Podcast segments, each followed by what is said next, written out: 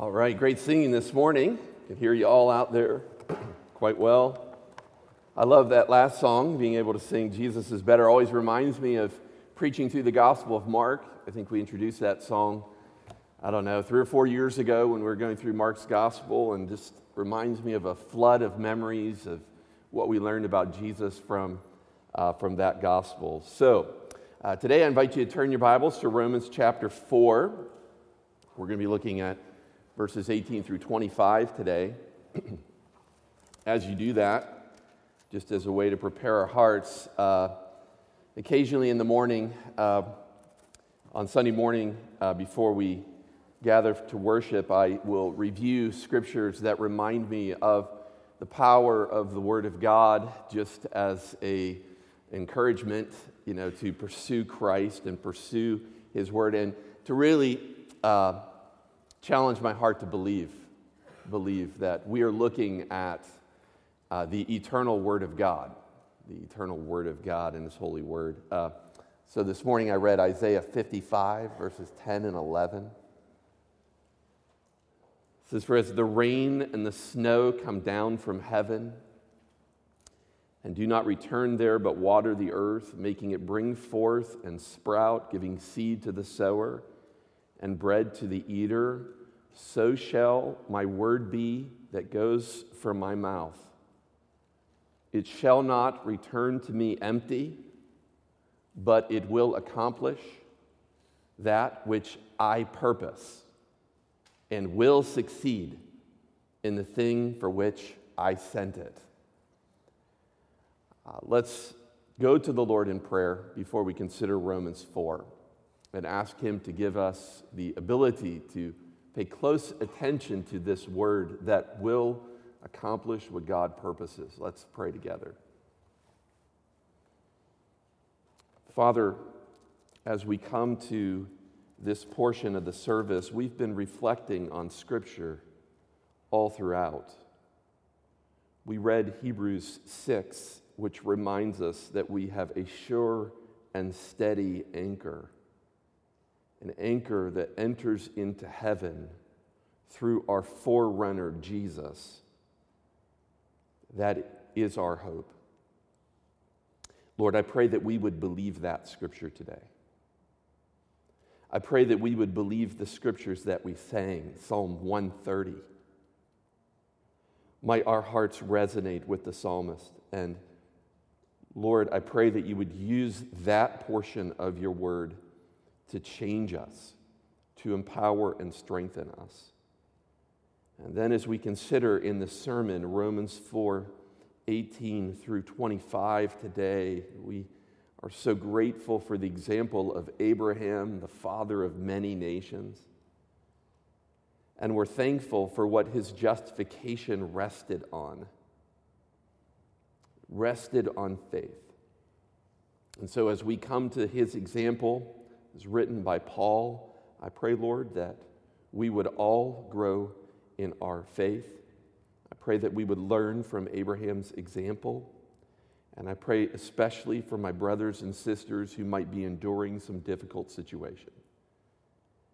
I pray that uh, the anchor that we have in Jesus and the sure hope that we have in heaven would motivate them and challenge them today. In Jesus' name we pray. Amen. As we consider Romans chapter 4, the end of the chapter, we've taken a few weeks to work through this chapter. Originally, I thought it would take me two sermons. It's been four, uh, including this one. Uh, hopefully, that doesn't keep happening, uh, or we are going to make it uh, through Romans uh, in the next three or four years. Okay, so I don't think that's the case, though. As we look at Romans 4 18 through 25, uh, start by asking you a question. Uh, have you ever been in a hopeless situation before? Have you ever been in a hopeless situation, something impossible? Uh, perhaps some of you are in that right now. You're in the middle of that. It seems like there's no way out. Maybe you've been asked to do something at work where you don't have the proper resources. You, know, you don't have enough time, you don't have the manpower, you don't have the tools, you don't have the supplies to get the job done. But you try to keep a positive perspective, and things keep getting worse. You know it's going to end poorly. Or perhaps your impossible situation is that you're struggling in a relationship with someone you love who always struggles with the same sin. The problem is his or her struggle is not just affecting him or her, it's painful, it's destructive, it's hurtful. Perhaps for some of you, even it's been many years of this. How should you respond? How should you keep going in a relational issue that seems to be impossible? Maybe you're facing a health crisis. The diagnosis is not good, and from a human perspective, things won't get better. What should you do? How do Christians face impossible situations? Well, in our sermon text this morning, we'll hear how Abraham faced an impossible situation. In Abraham's impossible situation, he weighed two things when he was determining how to live. His two things were his physical circumstances and limitations. That's on the one side of the scale. And on the other is God's promise. God's promise. Those two things. And Abraham chose to give greater significance to this side of the scale the promises of God and the hope that he had through those promises. Now, as we consider Abraham's example, the, the aim of our sermon this morning will be to motivate you. Motivate you. I'm going to be talking about Abraham, but it's about, this sermon is about you. The goal will be to motivate you in weighing your physical circumstances and limitations and God's promise to trust God, even in the midst of your own challenges. We've considered false means of justification in Romans 4. Um, uh, we saw where Paul uses Abraham's story to show that works of the law won't do it, circumcision won't do it, the law won't accomplish this. Uh, now we come to where Abraham shows us positively in the story how one is made right with God, and the positive means of sanctification is faith. More specifically, my sermon today just has two points. It's a short sermon, short, well, short sermon, maybe, short outline, two points. Uh, the first is the nature of Abraham's faith. Uh, the second will be the object of his faith. This outline is fairly standard for most people who look at Romans 4, so I'm not creating something new today, but it, I do think this is how the text unfolds so, uh, when we look at the nature of Abraham's faith at the beginning, we'll, we'll, draw out lessons regarding genuine faith. I think that this section, verses 18 through 22, teach us four lessons about the nature of genuine faith, or four qualities of what genuine faith looks like. All right, and so the first one is this genuine faith rests on hope from God. Genuine faith rests on hope from God. Look at verse 18. It says, In hope, he believed against hope that he should become the father of many nations. As he had been told, so shall your offspring be.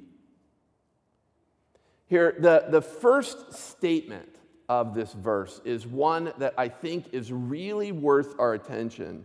In hope, he believed against hope. Now, what I have behind me is my favorite translation of this, the Net Bible. New English translation, against hope, he believed in hope. Now, this phrase has two important senses to it. The, the main verb is believed, it's going to tell us about Abraham's faith. But in combination with that, Paul puts the word hope twice. All right, and I think reflecting on this phrase will give us our first two faith lessons. What I want to look at first is the second half. He believed in hope.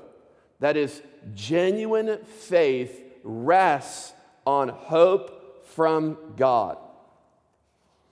He believed in hope. God made many promises to Abraham. We looked at the Abrahamic promise last week, especially when we looked at Genesis chapter 12.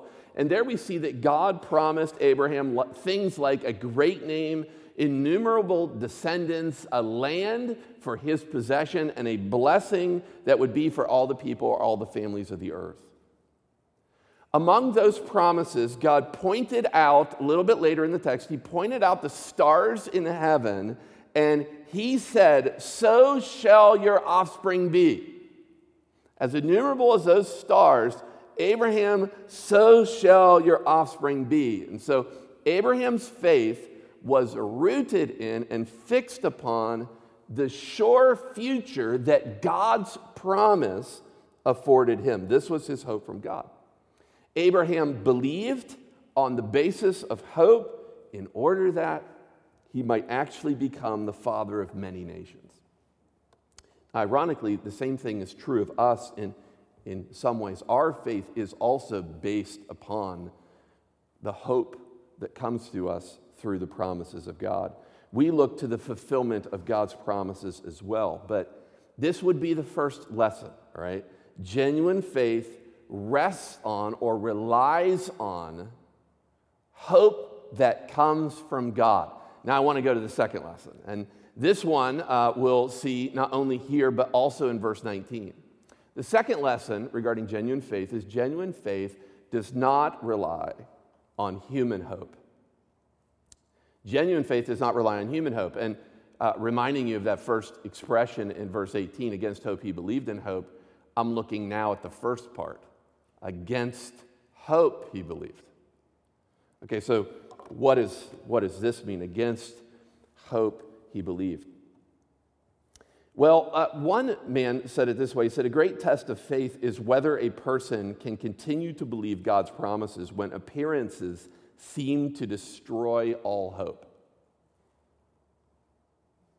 All right, so I think the hope he's describing here would be the hope uh, that we find uh, in this life, human hope. Uh, now, I think he expounds on that in verse 19. So look in verse 19, and he'll tell us uh, what Abraham faced that caused him uh, to, to go against hope. Look at verse 19. He did not weaken in faith when he considered his own body, which was as good as dead, since he was about 100 years old, or when he considered the barrenness of Sarah's womb.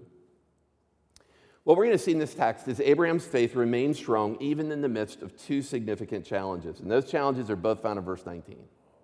Okay, so his faith did not weaken or waver, although, number one, his body was as good as dead, which is a faithful translation of the Greek expression here. Okay. Now, this description of some elderly person is quite interesting. If I came up to you and I said, Your body is as good as dead, um, or your body is dead, okay, that might not be very endearing to you. So, what does he mean by this? It could be translated, His body is now or already dead. And I, I think that the point he's making here is although Abraham was still alive, being nearly 100 years age, his ability to have children was already gone. Abraham was not able to father children because he was almost 100 years old. Now, when we read Paul and he describes Abraham like this, if we know the Old Testament Abraham story, we might have some questions. So, what I want to invite you to do is turn back to Genesis for a moment. I want to show you some potential issues with what Paul says here, and then we're going to explain it. Okay, we're going to look at the beginning of three chapters in Genesis in the Abraham story. So, go back to Genesis chapter 16 as we begin. There's some potential issues with what Paul says about Abraham considering that his own body was dead, that he wasn't able to have children. And I want to lay these out for you. So, first, we start with Genesis 16, verses 1 through 4. Ready? Verse 1. Now, Sarai, Abram's wife, had borne him no children. She was a female Egyptian servant whose name was Hagar. And Sarai said to Abram, Behold, now the Lord has prevented me from bearing children. Go into my servant. It may be that I shall obtain children by her. And Abram listened to the voice of Sarai. So after Abram had lived 10 years in the land of Canaan, Sarai, Abram's wife, took Hagar the Egyptian, her servant, and gave her to Abram, her husband, as a wife. And he went in unto Hagar, and she conceived. And when she saw that she had conceived, she looked with contempt on her mistress. Here, Abraham fathers Ishmael through the handmaid uh, Hagar. So we remember this part of the story, okay? Keep that in mind. Now turn to Genesis 21, and we'll look at verses 1 and 2. Genesis 21, verses 1 and 2. This is the account of Sarah bearing Isaac. This is the fulfillment of the promise that God gives to Abraham. But look at uh, verse 1, Genesis 21. The Lord visited Sarah, Sarah, as he had said, and the Lord did to Sarah as he had promised. And Sarah conceived and bore Abraham a son in his old age at the time of which God had spoken to him. Again, we're looking at these texts, and I'm going to point out a potential issue with what Paul is saying in Romans. But here we just observe God fulfilled the promise. Sarah gives birth to Isaac. Now, there's one other text to really blow your mind. If you're following with me, I'll tell you what I'm doing in a second. Genesis 25. Why don't you go to Genesis 25? And again, we're going to look at the first few verses of this chapter. So if you're just looking at Abraham's story and you're tracing it out through these chapters, you'll see this potential problem. Genesis 25, verse 1. Abraham took another wife whose name was Keturah. Okay, we say, well, I know what the problem is. Got too many women, uh, you know, too many marriages and stuff. That is a problem. I understand that. But there's another one I want to point out. Look at verse 2. Keturah bore him Zimran, Jokshan, Medan, Midian, Ishbak, and Shua. Okay, and I think my personal interpretation is that Abraham marries Keturah and she bears these children after Isaac had already been born.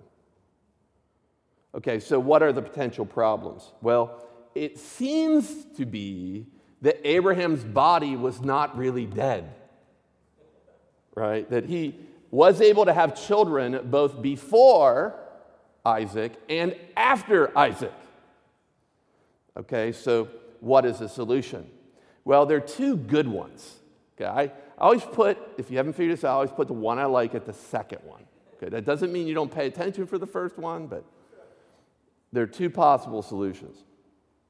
First, it may be that Abraham's body was only considered to be dead, that this was the way he reckoned himself, but the truth was it wasn't dead. This solution goes back to an uh, early writer Augustine, who felt that the real problem in the infertility with Abraham and Sarah was Sarah and her womb. Okay, and that Abraham only considered his body to be dead. Uh, the other way of looking at this uh, actually comes, the first person I was able to see who held this was John Calvin. Uh, so, second, it may be that Abraham was rendered ineffective in the 13 to 14 years since Hagar's conception, but that God restored him fully. Okay, so he conceives Ishmael with Hagar when he's about 86 or so, and then 13 or 14 years after that, he could no longer have children. Now he's 100, but God performed a miracle. And when God restores, he fully restores. And so with Keturah, later, he's able to have several children as well. That's perhaps the solution I like, but Abraham considered his own body that was dead. I think he was not able to have children when he was 100 years of age, yet he believed the promise of God. Now go back to Romans. There's one other problem that involves deadness or death that Abraham uh, considers. Uh, Paul uh, also describes that Abraham did not consider, he did consider the barrenness of Sarah's womb. Now, the word barren or barrenness in the text is actually from the Greek word for dead. Again, so I, I'd almost, I know it seems a little wooden in translation, but I almost prefer to say he also did not consider the deadness of Sarah's womb. There was another word for barren he could have used, but he specifically, and for a reason, Paul uses the word dead to describe the womb of Sarah. This means her, her reproductive abilities completely ceased and withered away. So when God looked down at the womb of Sarah, he saw nothingness and emptiness, he saw deadness. And so Abraham's and Sarah's abilities to have children were completely empty. empty. According to all human calculations, they could not have children. I would think even modern doctors today would, would have to tell this elderly couple, 190 years of age, there's no hope for you. You're not going to be able to do this. Yet, God delivered on his promise. God did it, he came through. Now, I want you to imagine this for a second. Can you imagine a 90 year old woman with a 100 year old man having a child? Imagine if this happened in our church. Imagine the mystery, right? The buzz, the excitement. Someone illustrated it this way. I know we've got some uh, kids home from college break. Can you imagine college students, you're home from break and your excited mother sits you down when you get back. She gets the whole family together and says that she has some amazing news. Although it will come as a surprise to everyone, and although they thought it was no longer possible, yes, you guessed it, grandma is having a baby.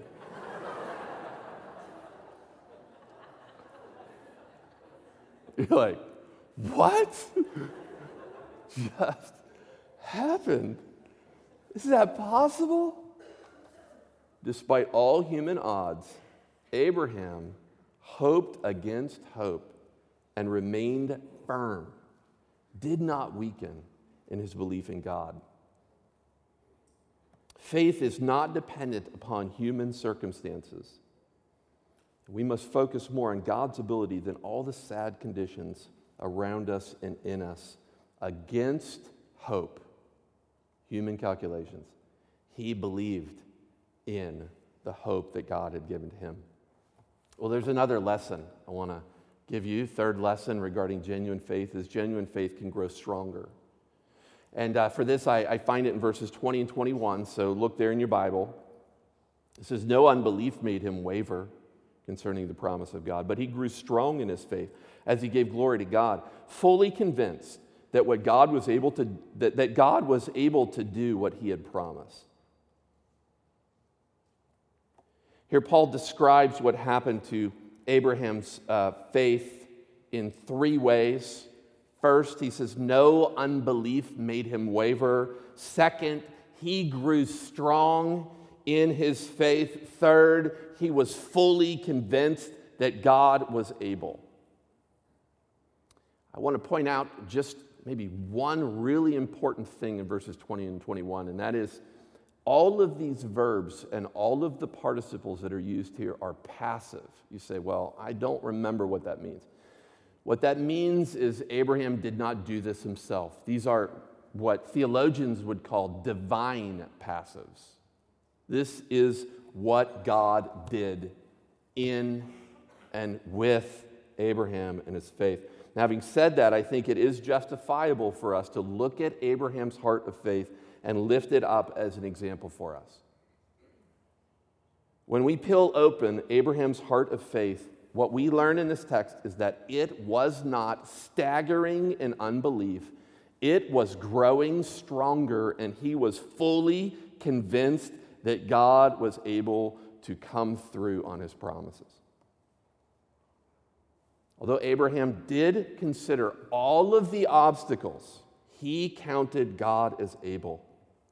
I like how one commentator, Tom Schreiner, described this. He says, What sustained Abraham in his faith then was, and listen to this part, was a vision of the God who could do the impossible. What sustained Abraham in his faith then was a vision of the God who could do the impossible. And men and women, that is how we can glorify God. Having that sort of faith or trust that he can do it is a way that we give glory to God. There's one other lesson about faith we, we learn in this passage. It's just from the little verse in verse 22 genuine faith is approved by God. Verse 22 says, That is why his faith was counted to him as righteousness. Now, understand this little verse, you have to understand what the word that is. Well, I think it's pointing back to verse 21. What was it about Abraham's faith? What, what quality of his faith uh, caused God to credit that to his account as righteousness. And that quality is he's fully convinced that God could do it. He didn't waver in his belief. This is why his faith counted, because he was convinced that God could come through. Well, there's a second half of the sermon uh, I want us to see, and, and this one will go a little bit quicker. We'll, we'll, look at verses 23 through 25 to see the object of Abraham's faith. We considered the nature of it, it's got these four qualities to it. But I want to look at the object of Abraham's faith, or you could say it this way the object of Paul recording these thoughts about Abraham. Look at verse 23. But the words it was counted to him were not written for his sake alone but for ours also. It will be counted to us who believe in him, who raised from the dead Jesus our Lord, who was delivered up for our trespasses and raised for our justification. Here, Paul reflects on Abraham's faith and his righteousness, uh, as the text says, for our sake. Okay, so this is not just like an ancient text, thousands of years old, that gives us a history lesson. Abraham's story is not just an ancient text with no bearing on the present. It, this is recorded here for our sake. For our sake. Paul wants us to understand how God credited Abraham with righteousness on the basis of his faith so that we might also have faith. That's why the text is here. Now, as we're considering the object of Abraham's faith, I, I want to see if we can answer that in this text. If you look in the middle of verse 24, I think you see the object of faith that we must believe in when it says in the middle verse, Him who raised from the dead Jesus our Lord. Okay, so as Paul's recording Abraham's story, he said the lesson is recorded so that you might understand the object, the true object of genuine faith. The object of one's faith is what makes faith good or bad. And when it comes to justification, only one object works.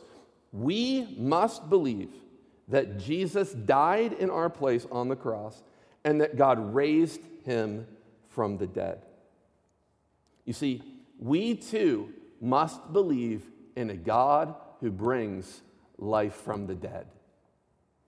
Abraham's faith was a type, it pointed forward to something better and more significant. It pointed forward to the faith of believers in Jesus Christ. And it pointed to the object, the genuine object of saving faith. We too must believe in the one who raised from the dead Jesus our Lord. Now, if you look at verse 25, I uh, want to just briefly mention something here a little bit more closely about this verse. Uh, Paul says that Jesus was given over because of our trespasses and was raised for the sake of our justification. In this passage, we come across one important word, a sin word, uh, that you'll see from time to time in Romans. In Romans 4 and 5, there are three of these, and I've mentioned little bits and pieces of them, but I want to just review them for you. There are three sin words that you need to understand to, to walk away from this passage with proper knowledge. First word is the word sin itself. This word is commonly used in the Bible. It's used 55 times in Romans, 17 times in Romans chapter 6 alone. When we come across the word sin in our English translations, it's usually translating a word that uh, speaks of the general category of falling short of God's glorious being and his demands. Think of Romans 3 23, for all have sinned. What's that mean? And fallen short of God's glory. It means to miss the mark or to fall short. That's the general category of what is wrong with people who are under the wrath of God. All human beings are under the wrath of God because they sin. They miss the mark. But last week we saw a, another word that actually is used quite, quite frequently in Romans. It's a rare word, but the word is transgression. transgression. It's used seven times in the New Testament, but Paul uses it five times, three in Romans here. The word transgression, when you see it, it means to overstep. Last week I talked about this of knowing a law, knowing what was right or wrong, and then choosing to step across and do it anyway. That's a transgression. But what we see in our text is another word that fits within the general category of sin. So, sin is like the broad word. Within it, you can transgress, but you can also trespass. The word trespass uh, is used a bit more frequently in the New Testament, 19 times, used nine times in Romans, uh, seven in this chapter and the next. When you come across the word trespass, it speaks of stumbling or stepping out of line. Okay? It's different than transgression in a little way, in that it doesn't reveal whether the law is known or not, the rule is known or not. It just means you're stepping out of line. And so, in this final text in Romans chapter 4, verse 25, it says, Jesus was delivered up for our trespasses, our continually stepping out of line, our false steps and stumblings. Now, with all of these comments in mind in this verse, I think the, the main point of verses 23 through 25, however, is to make the object of genuine saving faith clear. As Abraham had to believe that God could bring life from the dead, all genuine believers must believe that God raised Jesus, our Lord, from the dead. So, if you leave here today and you go to lunch with your family and you get into a conversation with a waiter at Three Amigos or Broncos, I'm actually stirring within you a desire here. It's probably not good. You get involved in a conversation, and your waiter says, Well, I have faith. Is that good enough? No, thank you. It's not. It must be in God who raised our Lord Jesus from the dead. The object of faith is also very, very important. As Abraham lived his life looking forward to God's fulfillment, looking forward to a son and a land and a blessing, we too live our lives in the midst of hardships and our own difficulties and impossibilities.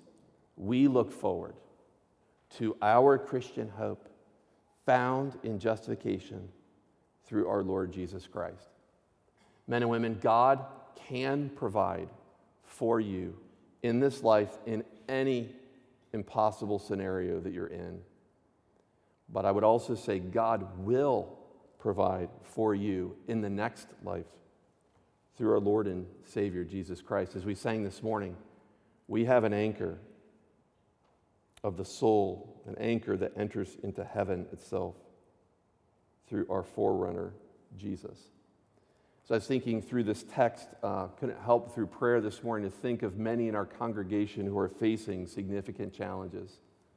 I used the three categories challenges at work, challenges in relationships, and challenges in health in my opening il- illustration because I know members here who are struggling in all of those areas. May God enable us in whatever our area of difficulty is to, against hope, believe in hope.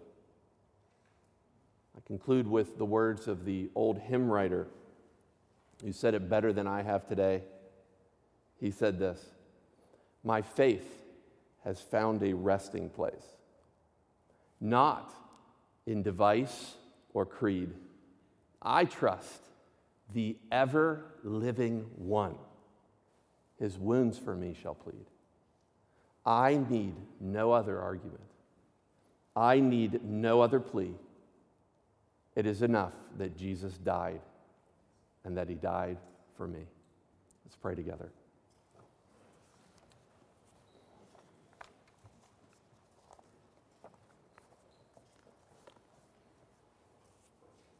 Lord, I pray that this morning we would all consider and learn from the example of Abraham.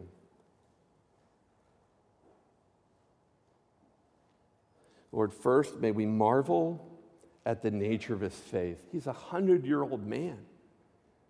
You made those promises years before, years before. And now everyone around him and everything within him was telling him it was impossible. Yet, he remained fully convinced that you could do it.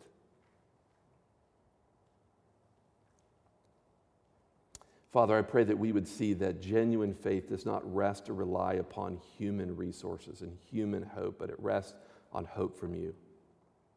And so I pray for my brothers or sisters who are going through significant trials. May they see that you, you can deliver them. You, you can, in your sovereign will and power, help them. You can overcome any problem. But may they also see that in Jesus, you've already helped them. You've already given to them a hope that's even far greater than anything we'd experience in this life. You've given us a sure and steady anchor. You've given us justification through Jesus Christ, whom you raised from the dead. And I pray that that would be encouraging to my brothers and sisters. I pray that you would help them as they attempt to walk lives in the faith of Abraham, like Abraham, being fully convinced that you can do what you've promised. And then, Lord, I would pray that uh, we would reflect a moment here upon the object of Abraham's faith. I love the, how, how this one man has described it, that what, what held Abraham firm was his vision of God who could do the impossible.